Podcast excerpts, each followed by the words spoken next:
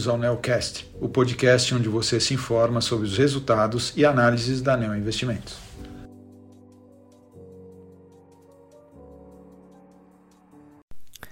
Olá, meu nome é Guilherme Camacho, sou um dos gestores da estratégia de ações long and short da Neo Investimentos e estou aqui para comentar sobre o desempenho do fundo Neo Argo Long Short no mês de maio.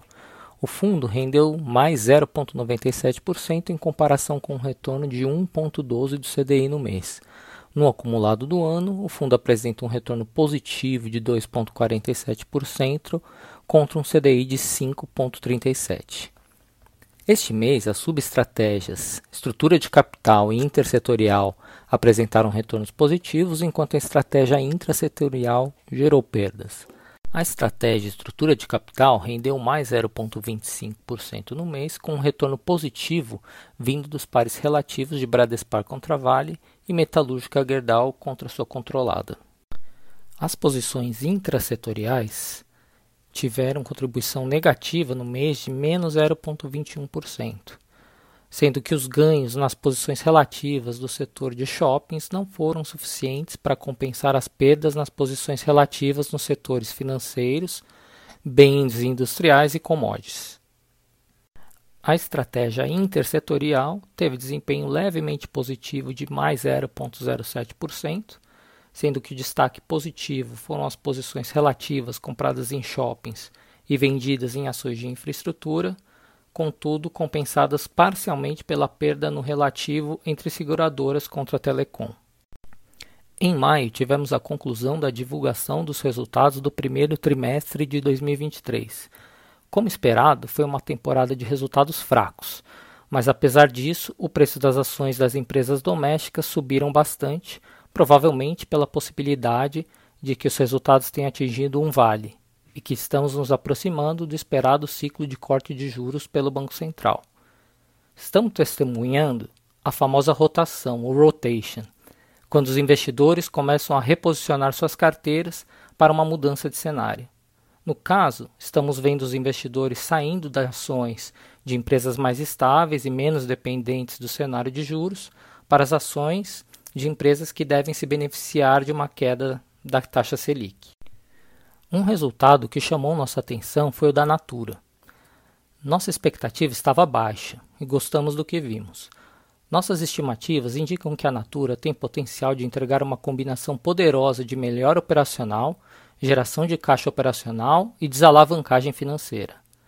A situação financeira da empresa foi resolvida com a venda da ESOP, anunciada no primeiro trimestre. A empresa receberá algo próximo a doze bilhões ainda este ano, suficiente para zerar suas dívidas financeiras. A posição de caixa líquido torna a história de Natura mais previsível, eliminando eventuais cenários de problemas de liquidez e possibilitando a administração focar seus esforços no operacional, nos negócios, sem nenhuma espada na cabeça. E aí entra o resultado do primeiro trimestre, que indicou que para o restante do ano e para dois mil e vinte e quatro, deveremos ver melhoras operacionais com crescimento de EBITDA anual, mesmo sem considerar a ESOP, e geração de caixa positiva. Uma forte combinação que pode trazer um fluxo importante de compra para o papel.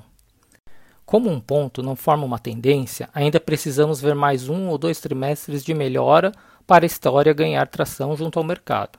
De qualquer forma, ficamos mais confortáveis com a história e esse mês voltamos a comprar a Natura. E o destaque positivo do fundo no mês foi a nossa posição comprada na empresa de shoppings Aliansce Sonae. Em nossa opinião, alguns fatores ajudam a explicar o movimento das ações da empresa no mês.